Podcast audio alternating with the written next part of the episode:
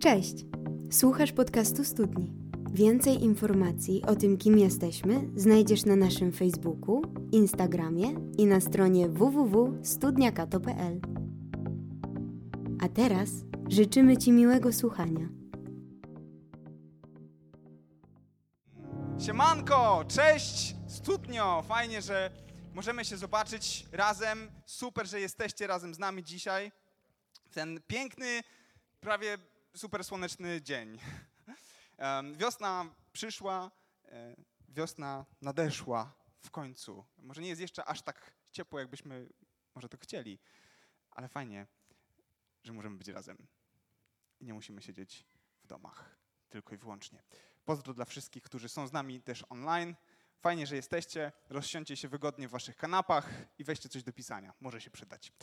Moi drodzy, Adam jest człowiekiem, który cieszy się wolnością. Gdzie jesteś, Adaś? Gdzie jest Adam? Tam jest Adam. Tam jest Adam. Pomachajmy do Adama. Cześć, Adam. Cześć, Adam. Ale nie o tym Adamie chcę dzisiaj mówić. Szko- Szkoda. Ale ten Adaś jest super. Jak chce ktoś poznać Adasia, zapraszam. Adaś jest ekstra. E, Adaś to jest człowiek, który, te- ten drugi Adaś, ten, o którym chcę mówić. E, To jest człowiek, który cieszy się wolnością. Skończył studia. Ukończenie studiów to jest piękny moment. Taki bardzo ważny w życiu. Słuchajcie, on ukończył jedną z najlepszych uczelni ekonomicznych w regionie. Więc myśli, złapałem świat wielkiej finansjery już zapięty. Przede mną wspaniała kariera. Będą chcieli mnie wszędzie. Będą chcieli mnie wszędzie. Niestety, rzeczywistość rozbija marzenia Adama dość brutalnie, bo okazuje się, że po kilkudziesięciu rozesłanych CV, kilkunastu rozmowach kwalifikacyjnych, to nie jest tak, że chcą go wszędzie tylko dlatego, że skończył studia. To niestety tak nie wygląda. Więc Adam trochę się podłamuje, ale idzie dalej. W końcu się udaje. Łapie pracę w dużym korpo. Może nie do końca sobie tak to wymarzył, ale, ale jest okej. Jest okej, chcą go. Na początku dostaje 2,5 tysiąca złotych, co daje jakieś 31 złotych na dzień. Miało być trochę więcej, ale spokojnie, to jest korpo, da się awansować. Sobie myśli jeszcze trochę, kilka tylko stopni, no i kasa spływająca na konto co miesiąc będzie zdecydowanie wyższa niż 2,5 tysiąca. Fantastycznie. Więc w środę 29 września, bo z dniem 1, 1 września Adam zaczyna pracę. W środę 29 września przychodzi na swoje stanowisko, wchodzi do swojego boksu w dużym korpo. Rozsiada się w fotelu z podkrążonymi oczyma, z kawą w ręce i myśli sobie, no chyba zaraz wykituje. Kilka zerwanych nocy, kilkadziesiąt nadgodzin, żeby opanować to, co należy do moich e, zadań tutaj. Ale dam radę, ale będę pracował, ale ciężką robotą wejdę na ten Mont Everest, zostanę w końcu jakimś menadżerem i będzie ekstra. I wtedy, kiedy Adam ma w sobie tę rozkminę, siedzi i myśli, y, patrzy na bok i widzi gościa, którego widzi po raz pierwszy. To jest Bartek, jak się okazuje. Chłopaki zaczynają ze sobą rozmawiać. I Bartek mówi tak: Cześć Adam, fajnie, że będziemy obok siebie pracować, super, bardzo się cieszę, fajnie wyglądasz, jesteś, zdaje się, chyba miłym gościem. Pewnie będzie ekstra. Wiesz, bo ja ci muszę opowiedzieć tę historię, mówi Bartek. Adaś, bo, bo sprawa jest taka. Wczoraj miałem rozmowę o pracy i dziś mnie przyjęli. Szok. Nie chcieli ode mnie wiele, nie mam zbyt wysokich kwalifikacji, ale wiesz, co jest najlepsze? Powiedzieli mi, że zapłacą mi za cały miesiąc z góry, chociaż nie kiwnąłem palcem. Ale ekstra, dostanę kasy za cały wrzesień, chociaż siedziałem na bezrobociu. Ale to taki bonus od firmy. I w tym momencie w Adamie się zaczyna coś wykręcać. To ja tu z siebie flaki wypruwam. Cały miesiąc haruję jak wół. A on przychodzi na trzy ostatnie dni września i ma tą samą kasę, 2,5 tysiąca złotych, co ja. Gdzie tu jest sprawiedliwość? No hello. No i teraz na chwilę y, oczyma wyobraźni spróbujcie siebie postawić w roli Adama. Dobra? Na chwilę wyobraźcie sobie, że jesteście takim Adamem. Co robicie? Co robicie? Idziecie do HR-u, czy do kadr, czy jak to się tam nazywa, wchodzicie z buta i mówicie, nie, co- co- coś nie gra. Halo, ja chcę więcej kasy niż ten gość, on nic nie robił, a zrobił tyle, co ja. Tak? Kto, kto by tak zrobił? Mamy tutaj? Okej. Jest, jest kilka osób odważnych. Fantastycznie. E, a może na przykład siadacie wygodnie w fotelu i cieszycie się szczęściem swojego kolegi? Tak? Kto by tak zrobił? To już nie jest takie proste. Wtedy, kiedy czujemy, że jest niesprawiedliwie, wtedy, kiedy czujemy, że a, coś nie gra, jestem, zostałem potraktowany nie fair, nie tak to miało wyglądać.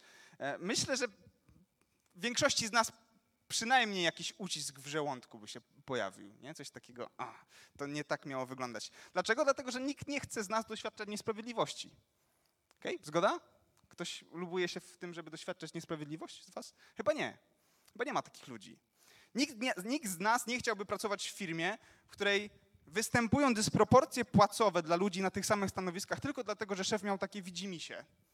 I to widzimisię się zmienia. Raz ten dostaje więcej, a potem szef stwierdza, a dzisiaj dobra pogoda, to może tobie dam mniej, a tobie dam więcej. Bo tak. Nie chcielibyśmy chyba pracować w takiej firmie. Nikt z nas, słuchajcie, nie chce na studiach doświadczać tego, że dostaje trzy z kolokwium tylko dlatego, że profesorowi nie chciało się sprawdzać pracy. I rzucał, rzucał kartkami na biurko. Jak będzie na biurku, to jest pięć. Jak będzie obok biurka, no to truja albo dwuja, w zależności od tego, czy jest dobra pogoda, czy nie. Nikt z nas nie chce doświadczać czegoś takiego. Moi uczniowie skrupulatnie, zadanie po zadaniu sprawdzają, czy na pewno nie ograbiłem ich choćby z połowy punkta. Nikt z nas nie chce doświadczać niesprawiedliwości.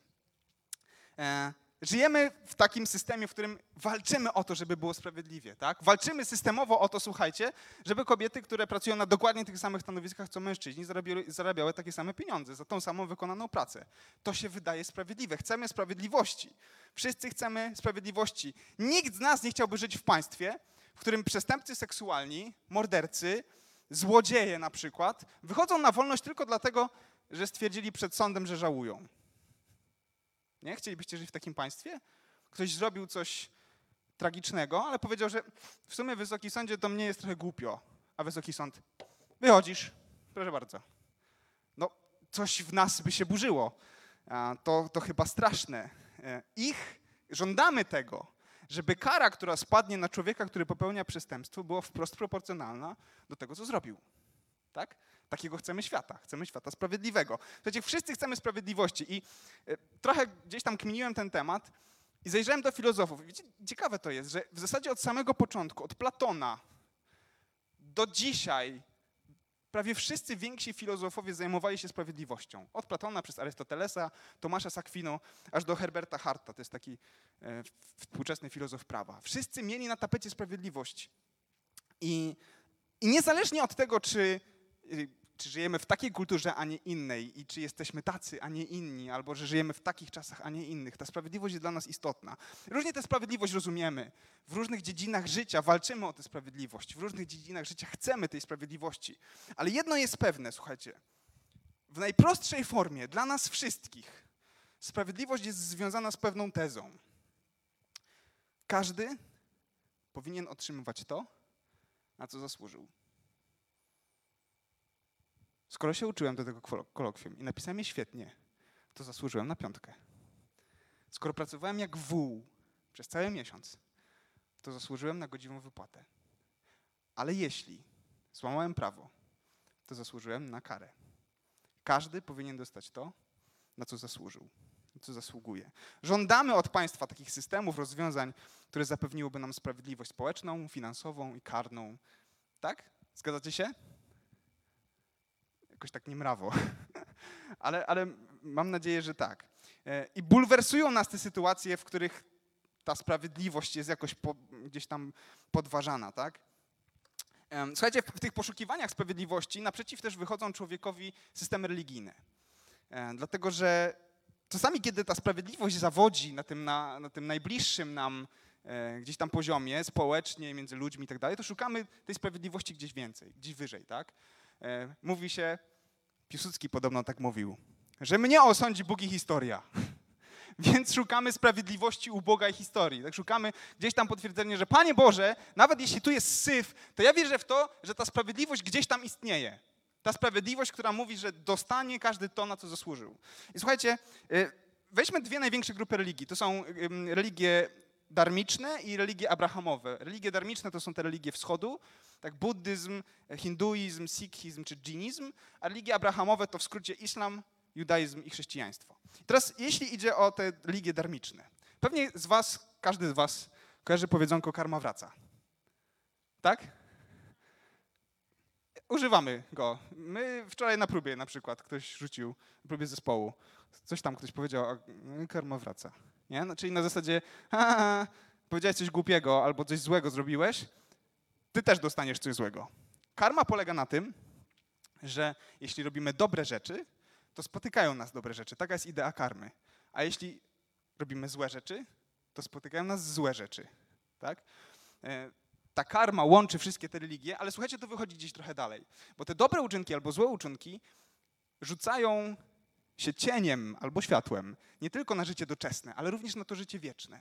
Więc jeśli robisz dobro i czynisz dobre uczynki, to jest szansa, że w następnym wcieleniu, kiedy zostaniesz reinkarnowany, będziesz level wyżej.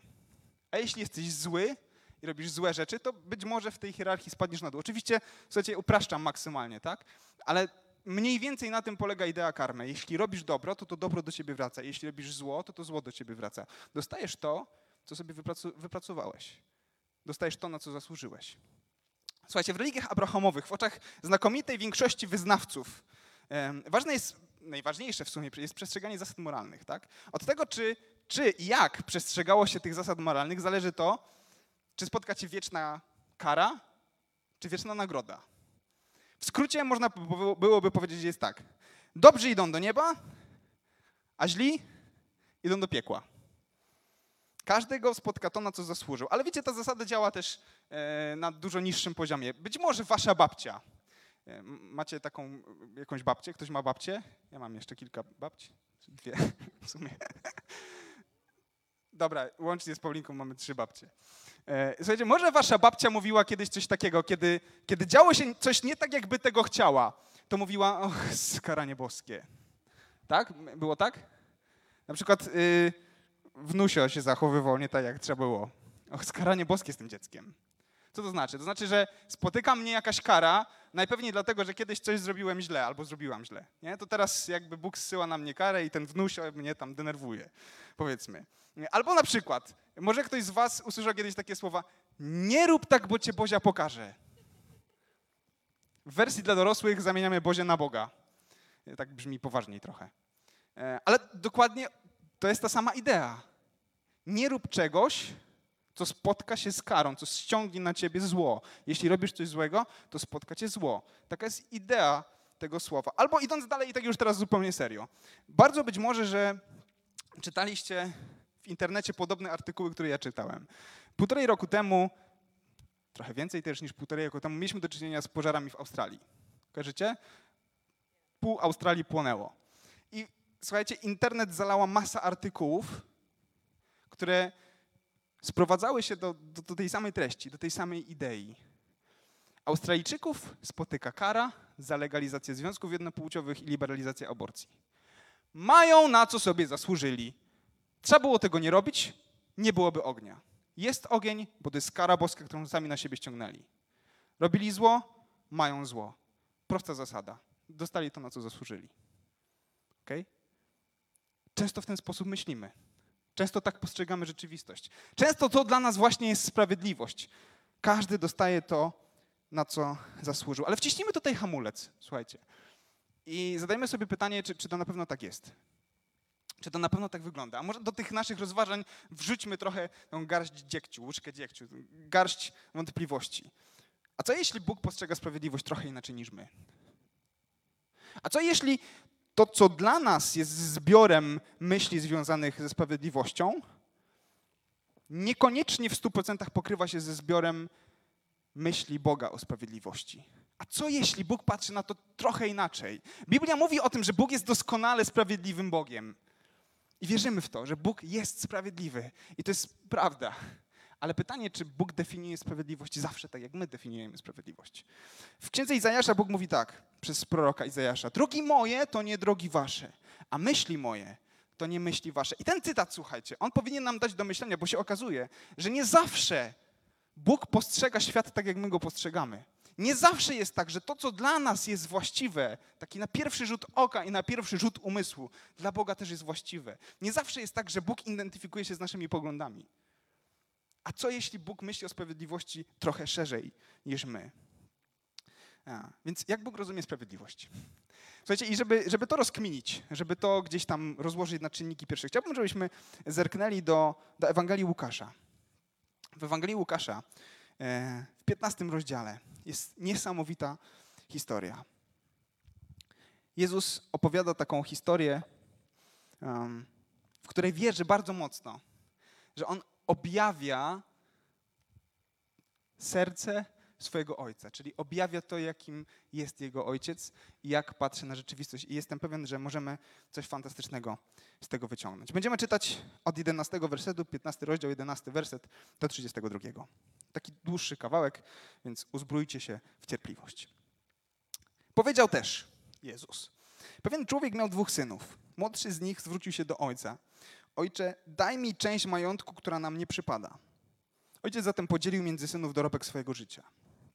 Krótko potem młodszy syn spieniężył wszystko, wyjechał daleko, prowadził rozwiązły tryb życia i roztrwonił majątek. Gdy wszystko stracił, w kraju, gdzie przybywał, nastał wielki głód. Wówczas jemu zaczął doskwierać niedostatek.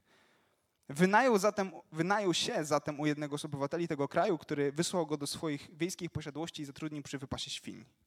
Pracując tam, pragnął najeść się strąków, którymi tuczono świnie, lecz nikt mu nie pozwalał. Wtedy oprzytomniał. Iluż to najemników mego ojca, pomyślał. Ma chleba pod dostatkiem, a ja tu ginę z głodu. Wracam do ojca. Powiem mu, ojcze, zgrzeszyłem względem Boga oraz względem ciebie. Nie jestem już godny nazywać się twoim synem. Przyjmij mnie do pracy jako jednego ze swoich najemników. Wstał więc i ruszył w drogę. Gdy był jeszcze daleko, ojciec zobaczył go i zdjęty litością wybiegł naprzeciw.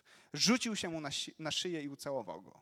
Ojcze, rozpoczął syn, zgrzeszyłem względem Boga oraz względem Ciebie. Nie jestem już godny nazywać się Twoim synem. Ojciec zaś zwrócił się do sług. Przynieście czym prędzej najlepszą szatę i ubierzcie go. Włóżcie pierścień na jego rękę i sandały na nogi. Wybierzcie też dorodne ciele, przyrządźcie ucztę, zasiądźmy do stołu i uczcijmy to, że oto syn mój był martwy, a jednak ożył, był zgubiony, ale odnalazł się. I zaczęto się bawić. Starszy syn tymczasem pracował na polu. Gdy wracał i był blisko domu, usłyszał muzykę i odgłosy tańców. Przywołał więc jednego z młodszych służących i zapytał, co tu się dzieje? Wrócił twój brat, usłyszał. Twój ojciec kazał zabić dorodne ciele i cieszy się, że odzyskał go zdrowego. Starszy syn wpadł w gniew. Nawet nie chciał wejść do domu. Wtedy ojciec wyszedł i zaczął go uspokajać. Ale on był nieprzejednany. Służę ci od tylu lat wypominał. Szanuję każdy Twój rozkaz, a Ty nigdy nie dałeś mi choćby koźlątka, bym się zabawił z przyjaciółmi. Ledwie jednak zjawił się ten Twój syn, który z dziwkami roztrwonił Twój dorobek. Natychmiast kazałeś zabić do, dorodnego cielaka. Wtedy ojciec powiedział do niego, dziecko, Ty zawsze jesteś ze mną i wszystko moje jest Twoje. To dobrze, że bawimy się i cieszymy, bo widzisz, ten Twój brat był martwy, a jednak ożył. Był zgubiony, ale się odnalazł. I pozwólcie, że tą historię rozłożymy za Timotym Kellerem, takim fantastycznym yy, kaznodzieją i pastorem, na, na, dwa akty, dobra? Jak w teatrze. Teatry są pozamykane, dzisiaj zrobimy sobie taką małą namiastkę, przynajmniej z nazwy. Będzie akt pierwszy i potem akt drugi. E, słuchajcie, młodszy brat przychodzi do ojca i mówi mu tak, ojcze, daj mi moją część majątku. Wiecie, jego zachowanie jest fatalne z dwóch powodów. Po pierwsze, Majątek ojca w tamtym czasie to nie była suma bitcoinów gdzieś tam w internecie, tak? ani w banku szwajcarskim odłożona pewna kwota pieniędzy. E, najprawdopodobniej ten ojciec był właścicielem jakichś ziem. Być może był związany ze swoją ojcowizną. My tego trochę nie czujemy, jesteśmy w większości mieszczuchami. Mamy kogoś ze wsi? Tak ze wsi, ze wsi? Wow! Raz, dwa, trzy. Trzy osoby. Super. Słuchajcie, więc może wy to poczujecie, to przywiązanie do ziemi, takie, że kurczę, no to zawsze należało do mojej rodziny, nie? Było mojego dziadka, pradziadka i tak. To jest moja ziemia. No i teraz smarkacz przychodzi i mówi tak, tato sprzedaj moją część ziemi i dawaj kasę. Tragedia. Tragedia. E, po drugie, słuchajcie, to najczęściej jest tak, że spadek należy do dziedziców dopiero po śmierci tego, do kogo należał wcześniej. Tak? Chciałem zapytać, czy ktoś z Was poluje na spadek, ale to nie byłoby dobre pytanie. w każdym razie, słuchajcie, to co robi ten syn jest tragiczne, dlatego że przychodzi do ojca i mówi: Ojcze, dawaj mi moją część spadku. To trochę tak, jakby życzył mu śmierci. Nie sądzicie? Jakby, ale on miał tupet. Przychodzi do ojca i mówi mu w twarz: Ojcze, ty jeszcze żyjesz, ale dawaj mi kasę, która mnie, się należy.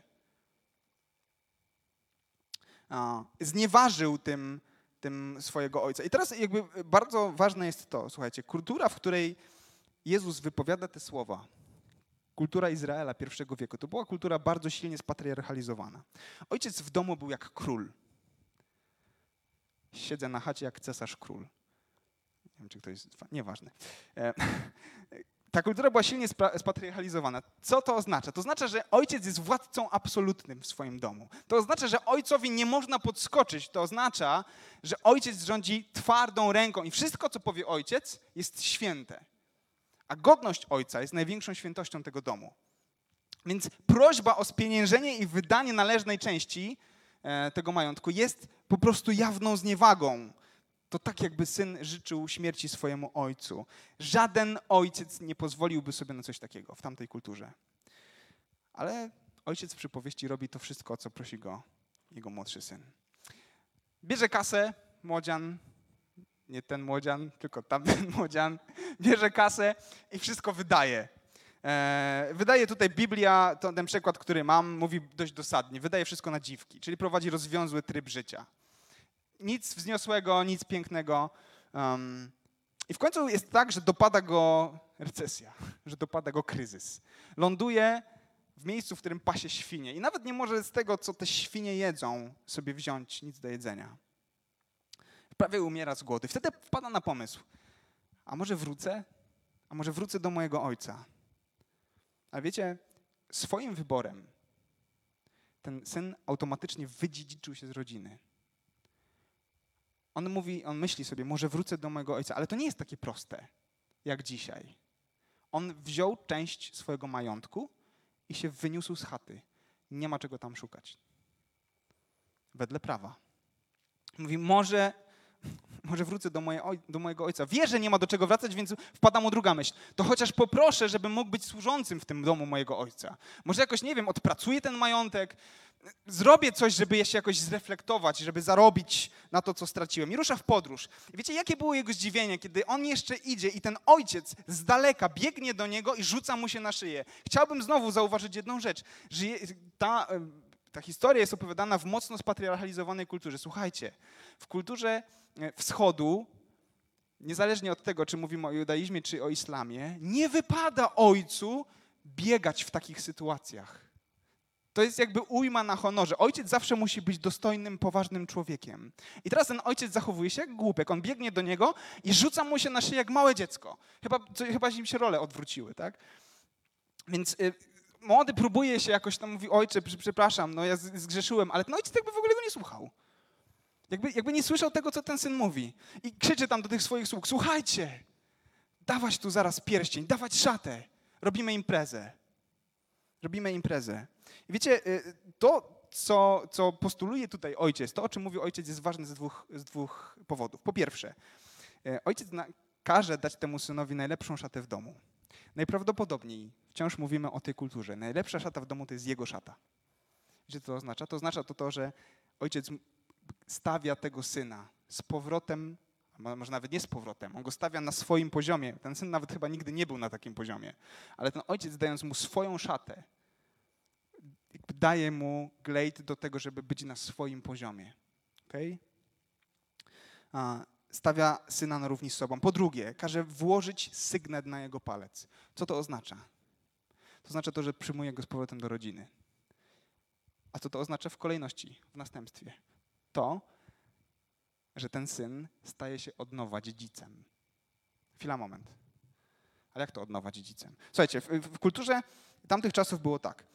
Jak umierał ojciec, to kasę, która zostawała, dzielono przez trzy. Starszy dostawał dwie trzecie, młodszy dostawał jedną trzecią.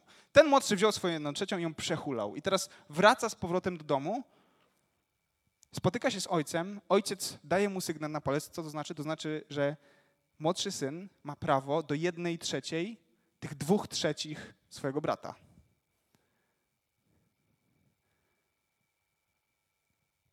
Nic nie musiał zrobić. Po prostu przyszedł.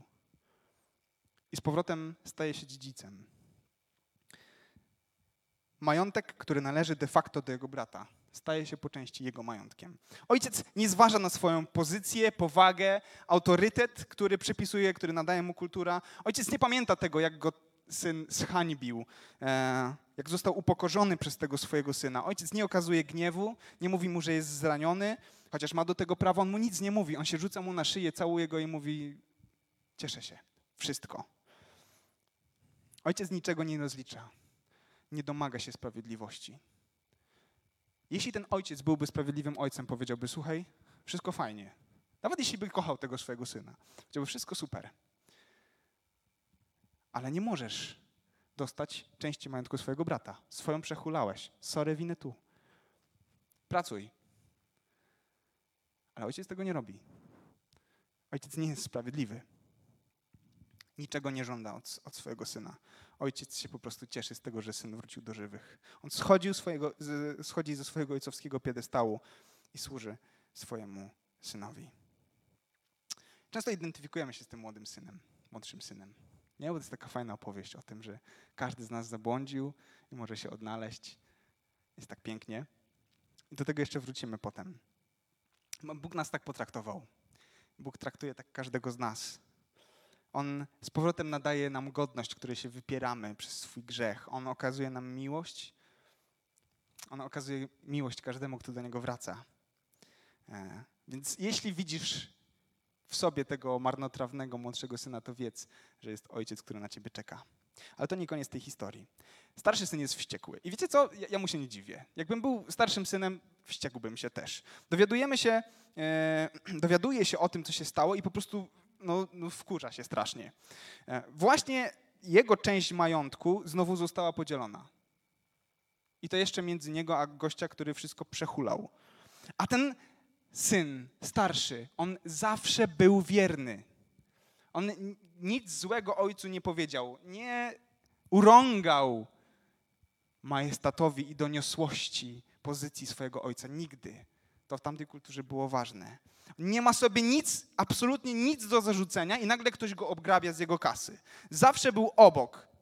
Spełniał wszystkie polecenia ojca i dostaje za to taką nagrodę. Super.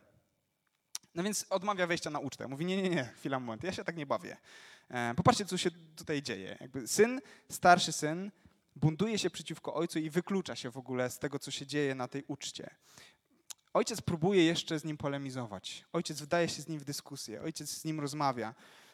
I to znowu jest tak, że tutaj dochodzi do tego, że ojciec e, no jest zhańbiony w pewnym momencie, bo publicznie mu ten syn z powrotem odmawia wejścia na ucztę publicznie syn odmawia ojcu wejścia na ucztę. Jego reputacja znowu, znowu upada. Ale wiecie co? Z tego fragmentu świetnie widać, jakie, jaka tak naprawdę jest motywacja tego starszego syna. Jemu nie chodziło o ojca. Jemu tak naprawdę nigdy nie chodziło o to, żeby ojciec czuł się dobrze i tak dalej. Jemu zależało na nagrodzie, jemu zależało na kasie, jemu zależało na spadku, na majątku, który się mu należy. Mówi, zacisnę zęby, nie będę jak mój młodszy brat, ale doczekam do tego końca i dostanę swoją kasę. I mimo tego, że cały czas jest wierny, to zupełnie nie patrzy na życie tak, jak patrzy na to życie jego ojciec. Młodszy czy starszy syn doszukuje się sprawiedliwości. Chce walczyć o sprawiedliwość. Wiecie, to nie jest historia jednego zagubionego syna, tylko historia dwóch zagubionych synów. Ale bardzo mocno wierzę w to, że ta przypowieść, którą mówi Jezus, odkrywa nam kawałek tego, jak Bóg patrzy na rzeczywistość. My często patrzymy na tę rzeczywistość jak starszy syn, ale Bóg patrzy na nią inaczej. Gdyby Bóg rozumiał sprawiedliwość tak, jak my ją rozumiemy, młodszy musiałby pracować, żeby odrobić swoją część majątku, ale tak się nie dzieje. Bóg tego nie robi, Bóg postępuje niesprawiedliwie. Ojciec postanowił okazać synowi łaskę. Wiecie, i łaska jest sercem, jest centrum przesłania Starego i Nowego Testamentu. Tylko z nią jest pewien problem. Łaska jest ultra niesprawiedliwa. Powiedzieliśmy przed chwilą o tym, że szukamy sprawiedliwości, czyli tego, żeby każdy z nas, każdy człowiek w ogóle na ziemi dostał to, na co zasłużył. A ideą łaski, a główną, głównym założeniem łaski jest to, że otrzymujemy coś, na co nie zasłużyliśmy. Łaska polega na tym, że ten obdarowany łaską otrzymuje coś, na co nigdy nie zasłużył.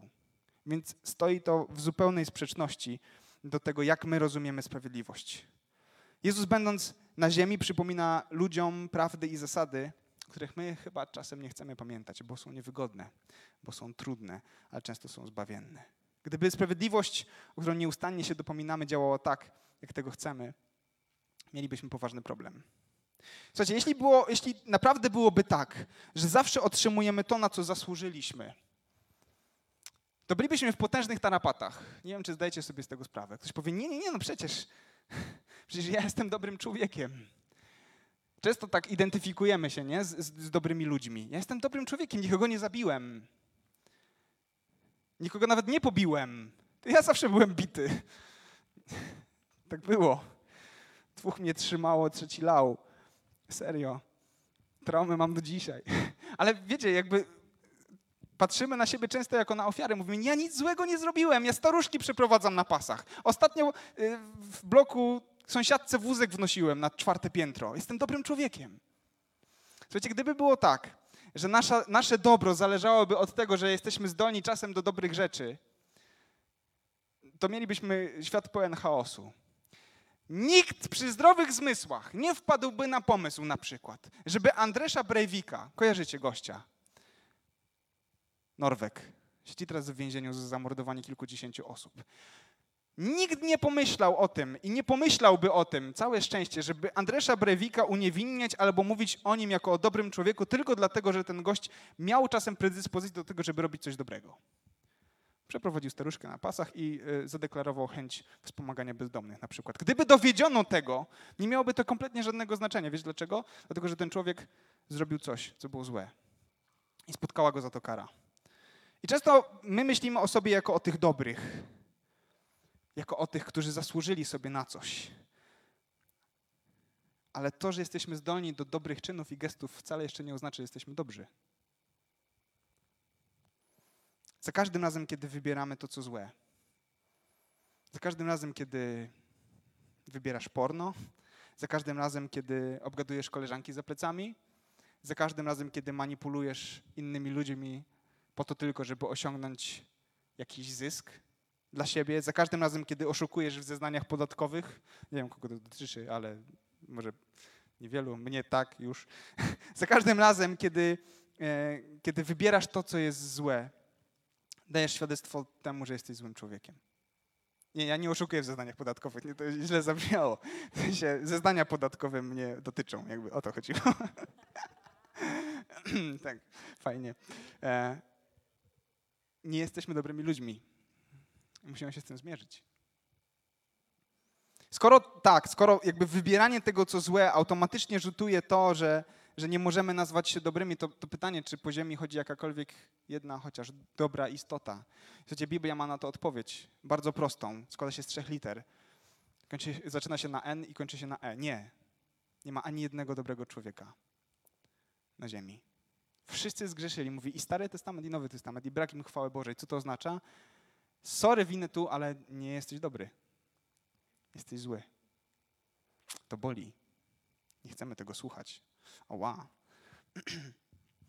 I właśnie dlatego całe szczęście, że Bóg nie postrzega sprawiedliwości dokładnie tak, jak my ją postrzegamy. Dla, właśnie dlatego całe szczęście, że Bóg nie stosuje zasady, że każdy dostaje to, na co sobie zasłużył. Bo jeśli tak by było, to mamy wszyscy przewalone.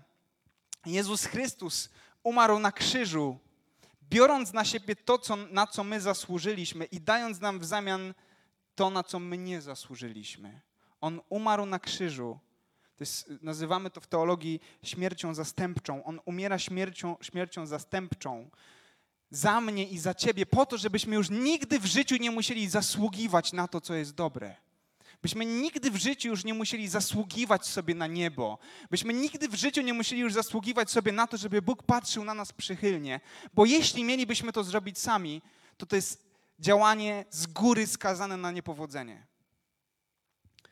On zapłacił za nas i oferuje nam zbawienie w darze. O tym pisze święty Paweł w liście do Efezjan w drugim rozdziale. Szósty do dziewiąty werset. On wraz z Chrystusem przywrócił do życia, nas przywrócił do życia i wraz z Nim umieścił na wysokościach nieba. Uczynił to w Chrystusie Jezusie, aby ukazać w nadchodzących wiekach nadzwyczajne bogactwo swojej łaski w dobroci względem nas właśnie w Chrystusie Jezusie. Gdyż z łaski jesteście zbawieni przez wiarę. Nie jest to waszym osiągnięciem, ale darem. Darem Boga. Nie stało się to dzięki uczynkom, aby się kto nie chlubił. Twoje i moje zbawienie nie jest zależne od karmy. Karma nie działa. Twoje i moje zbawienie nie jest zależne od tego, czy nazywamy siebie dobrymi ludźmi, czy nie.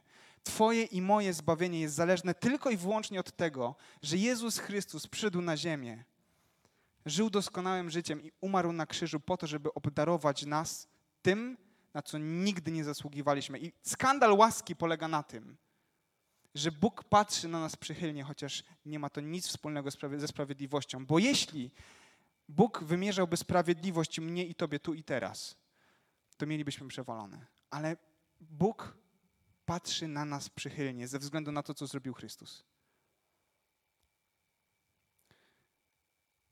Tylko tam jest taka ciut gwiazdka, taka mała. Tę łaskę trzeba przyjąć, bo można też ją odrzucić. Można jej powiedzieć, Boże, nie chcę Cię. Nie chcę tego. Nie chcę tego. Ja chcę żyć w moim świecie. Ja chcę myśleć o tym, że dostanę to, na co zasłużyłem. Może mi się uda zasłużyć na niebo. Można. Ale to nic nie da. Jonathan Edwards, taki amerykański e, kaznodzieja, powiedział, słuchajcie, jedną taką bardzo genialną rzecz. I myślę, że to jest super istotne w tym właśnie kontekście, że nawet to, że, że, wiemy, że łaska istnieje, to znaczy, że Bóg chce patrzeć na nas przychylnie, że patrzy na nas przychylnie. Sama ta, sama ta, ta myśl niewiele zmienia. Tę łaskę trzeba przyjąć. Trzeba się zgodzić na to, że jakby Boże, tak, Wierzę w to, że Ty umarłeś, Jezu, za mnie na krzyżu. I Jonathan Edwards powiedział kiedyś takie słowa. Czym innym jest wierzyć, że Bóg jest święty i łaskawy, a czym innym posiadać poczucie piękna tej światłości i łaski w sercu.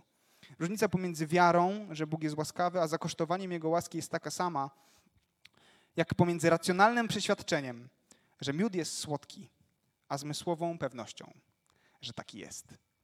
Możesz wiedzieć z opowiadań, że miód jest słodki. Możesz wiedzieć z opowiadań, że Filip świetnie gra, a moja żona cudownie śpiewa. Możesz wiedzieć z opowiadań, że na studni jest fajnie, ale dopóki tu nie będziesz i się nie przekonasz, dopóki nie doświadczysz tego, niewiele to zmienia.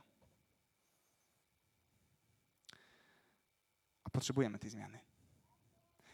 Łaska jest najcudowniejszym najcudowniejszą i najpotężniejszą bronią, która może zmienić świat. O tym będziemy za, zaraz mówić. Więc masz wybór. Możesz spróbować zakosztować tej łaski, przyjąć ten dar. Wiecie, łaska jest sercem chrześcijaństwa, bo tylko łaska, tylko łaska może przemieniać nas od środka. Tylko łaska może przemieniać nasze myślenie, tylko łaska może przekształcać nasze serca i zmieniać świat, który jest wokół nas. Dlatego łaska jest dla nas skandalem. Ta łaska jest tak bardzo nienaturalna. Żyjemy w świecie, który jest brutalny. Żyjemy w świecie, który, który, w którym nie ma nic za darmo. Wszystko trzeba walczyć, wszystko trzeba wyrywać w życiu niczym Cerberowi z pyska. Nie ma nic gratis, tak by the way gratis, to jest odmienione łacińskie słowo gratia, czyli łaska. Wiemy, że gratis to nie jest żaden gratis i trzeba za to zapłacić w tej czy innej formie. A Bóg mówi: Ja za to zapłaciłem, i teraz ty możesz odebrać swoje zbawienie, dobro i moją przychylność z moich rąk. I nie musisz nic za to płacić, nie musisz za to, na to zasłużyć. Słuchajcie, nasz świat potrzebuje łaski. Ernest Hemingway w, jednej, w, jednej ze swoich, w jednym ze swoich opowiadań przytoczył taką anegdotkę o młodym torradorze z, yy, z Madrytu. Torrador miał na imię Paco. W pewnym momencie, nie, nie będę wchodził w szczegóły, yy, ojciec szuka swojego syna, Paco. I pisze w gazecie, wtedy nie było internetów, nie mógł napisać na fejsie, yy, publikuje w jednej gazecie takie, takie ogłoszonko. Paco spotkajmy się w tym, a w tym miejscu, wszystko przebaczone, wracaj do domu ojciec. I w tej anegdotce, słuchajcie, piękne jest to, że ten ojciec przychodzi na to miejsce, w którym wspomniał w tym ogłoszeniu i spotyka kilkuset paków. Paco to dość popularne imię w Hiszpanii. Kilkuset ludzi miało zaoraną relację z ojcem i tak bardzo potrzebowało doświadczyć tych słów wszystko przebaczone możesz wracać do domu. Nasz świat potrzebuje łaski. Sam Hemingway doskonale o tym wiedział. On się wychowywał w głęboko religijnej, chrześcijańskiej rodzinie ewangelicznej. Takiej, wiecie, z Biblią pod pachą, marynarka i zawsze do kościoła, proste kręgosłupy, plecy i w ogóle śpiewamy hymny. W takiej rodzinie się wychowywał. Cały czas jego mama i tata wywierali na nim presję, żeby poszedł za Bogiem. Ernest Hemingway nigdy nie został chrześcijaninem bo cały czas czuł na sobie oddech rodziców, który był tak mocny, że w momencie, w którym jego ojciec popełnił samobójstwo, matka Hemingwaya wysłała mu pistolet, którym się zabił jego ojciec w torcie urodzinowym, żeby mu zasugerować, że albo wybierzesz Chrystusa, albo lepiej się zastrzel. Jakiś chory mindset. Ci ludzie byli chrześcijanami, ale chyba kompletnie nie łapali, czym jest łaska. Ernest nigdy nie doświadczył jej w swoim życiu. Cały czas czuł presję. I nigdy nie został chrześcijaninem. Możliwe, że zawsze chciał usłyszeć to, co usłyszał Pako od swojego ojca. Wracaj do domu, wszystko wybaczone. Żyjemy w świecie, w którym nie ma nic gratis, który jest bezwzględny i brutalny. My często jesteśmy bezwzględni i brutalni. Jesteśmy gotowi do obrony naszych racji za wszelką cenę. Jesteśmy gotowi do tego, żeby pluć się nawzajem, opluwać się nawzajem. Jesteśmy gotowi do tego, żeby walczyć w imię tego, co my uznajemy za słuszne, za wszelką cenę. Często nie jesteśmy zdolni do tego, żeby spojrzeć na kogokolwiek z ludzi, z którymi się nie zgadzamy, tak jak patrzył Jezus na ludzi, którzy byli inni od Niego, czyli po prostu z łaską. On patrzył na nich łaskawie. My często nie jesteśmy do tego godni. Opluwamy się nieustannie. Nie więcej jak dwa dni temu Tomek Żółtko, tutaj dokładnie, w tym miejscu, gdzieś tu o. E, Tomek Żółtko jest poetą i, i śpiewakiem. E, I Tomek Żółtko tutaj śpiewał taką piosenkę dwa dni temu, która niezwykle mnie uderzyła. E, I, i, i słowa tej piosenki mniej więcej brzmiały tak. Mam ciemniejszy, ciemniejszy odcień skóry. Proszę pluć. Okrywam się tęczową flagą. Proszę pluć. A w następnej strofie, w następnej zwrotce śpiewał Zaufałem Jezusowi, proszę pluć. O, opluwamy się cały czas. Potrafimy rzucać w swoją stronę steki inwektyw nieustannie. Nie potrafimy spojrzeć na siebie łaskawie. Tak często. Tak często nasze serca wciąż nie są przemienione do tego, żeby łaskawie patrzeć na ludzi, którzy, którzy nas otaczają. Koniec końców wszyscy, prawicowcy, lewicowcy, wierzący i niewierzący, uważający się za moralnych i ci, którzy są uważani za niemoralnych, wszyscy przed Bogiem, tak prawdę mówiąc, mamy tak samo przechlapane i wszyscy tak samo potrzebujemy łaski. Wszyscy jesteśmy grzesznikami bez wyjątku. Gdzie, y, jakiś czas temu pojechałem na taki obóz. Miał być w Niemczech, w końcu się okazało, że w Karłowicach. Obóz organizowany przez takiego niemieckiego pastora. To był moment, w którym temat kryzysu migracyjnego i tego, czy przyjmować emigrantów, czy nie przyjmować, był na tapecie. Jechałem tam jako gorący zwolennik zamykania wszystkiego, co jest możliwe do zamknięcia i wypachania tych ludzi wszelkimi możliwymi otworami. I co się potem okazało? Przyjechaliśmy na miejsce, słuchajcie, i okazało się, że to jest obóz, który został zorganizowany między innymi dla ludzi z Syrii, z Iraku, z Afganistanu, dla ludzi, którzy znaleźli się w Niemczech różnymi drogami. I w pewnym momencie, pewnego wieczoru usiedliśmy we trzech z takim jednym człowiekiem, Miał może koło trzydziestki. Facet opowiedział nam swoją historię. W skrócie, był. Nie wiadomo, kim był nawet. Urodził się gdzieś na granicy Iranu i Afganistanu. Afgańczycy twierdzili, że jest Irańczykiem. Irańczycy twierdzili, że jest Afgańczykiem. Nikt go nie chciał. Nigdy tak naprawdę się nie uczył, bo nie chcieli go przyjąć do żadnej szkoły. Należał do ludu, który był niedotykalny. Nietykalny. Nikt nigdy nie podał mu ręki. Był brudasem. Był dla tamtych ludzi takim, wiecie, my często mówimy ciapaty. On był kimś takim. Ludzie patrzyli na niego krzywo i nie chcieli mieć z nim nic do czynienia. Jego rodzina nawet, słuchajcie, nie za bardzo za nim przepadała. Gość był przeorany przez życie. I potem dostawał się do Europy w ogóle jakimiś tragicznymi kanałami. Stracił pieniądze wszystkie swojego życia na łapówki dawane na przejściach granicznych przemytnikom. Ledwo przeżył um, przeprawę przez, przez Morze Śródziemne, dlatego że wyleciał za burtę.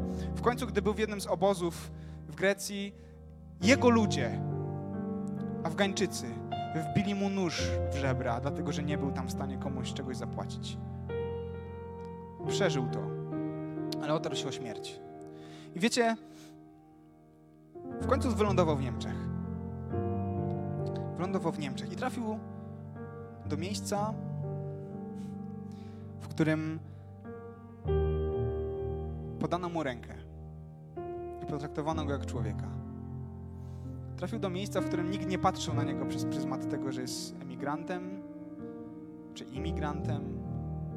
Nikt go nie pytał, czy przyjechałeś tutaj po socjal?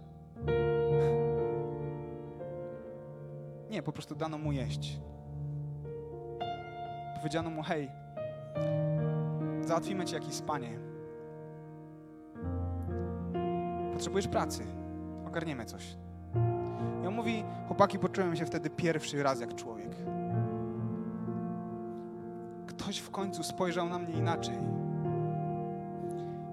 I pomyślałem wtedy, co to są za ludzie. Nie znałem takich do tej pory. Niedługo potem nasz afgańsko-irański kolega przyjął chrzest.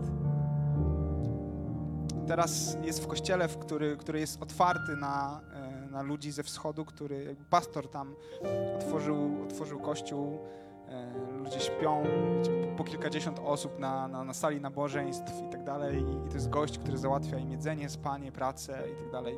Niby nie pyta ich o dużo różnych rzeczy, o które pewnie ja bym zapytał. Patrzy na nich z łaską. I takie słyszeliśmy, słuchajcie, historie, że to się w głowie nie mieści. Tylko dlatego, że pewien człowiek postanowił spojrzeć na ludzi tak, jak patrzył na nich Jezus. Z łaską. Potrzebujemy łaski. Potrzebujemy po pierwsze przyjąć łaskę, dlatego że Bóg chce nas nią obdarować. Nie zasłużymy sobie na niebo, nie zasłużymy sobie na dobro, nie zasłużymy sobie na to, żeby spotykało nas dobro. Karma nie działa. Bóg zrobił wszystko, żeby nas obdarować łaską. I wiecie, możemy tą łaskę przyjąć albo odrzucić. Możemy tego ojca, który rzuca nam się na szyję, albo przyjąć, albo powiedzieć: spadaj, nie chcę cię znać. Możemy to zrobić, ale możemy właśnie przyjąć tę łaskę. To po pierwsze. A po drugie, słuchajcie, ja zawsze byłem marzycielem. I zawsze wierzyłem, patrząc na y, różne filmy o superbohaterach, że, że uda się zmienić świat, że da się. Jakby jak się weźmiemy razem, to zmienimy tę rzeczywistość. E, I wiecie co? Teraz też jestem marzycielem, może trochę takim bardziej realistycznym, ale mam wrażenie, że do zmiany świata nie wystarczą wpływy, lobbying, nie wystarczy szczytnie wydawana kasa, nie wystarczą wysokie pozycje społeczne i polityczne. Do zmiany świata nie wystarczą organizacje i szczytne cele charytatywne, chociaż to jest mega ważne. Do zmiany świata potrzebna jest zmiana ludzkich serc. A to, co może zmienić ludzkie serca, to jest łaska. Tylko łaska może przemienić nasze serca. Żeby zmienić świat, trzeba najpierw przyjąć łaskę. Nie musisz się zajeżdżać, by zasłużyć sobie na Bożą miłość i przychylność. Ale jak ją przyjmiesz, to potem będziesz mógł dawać ją innym. I będziesz mógł sprawiać, że ludzie wokół ciebie będą mogli zaśpiewać pewną szczególną piosenkę. Piosenkę o tym, że nigdy, nigdy i przenigdy nie widzieli tej miłości, którą można zobaczyć w Jezusie.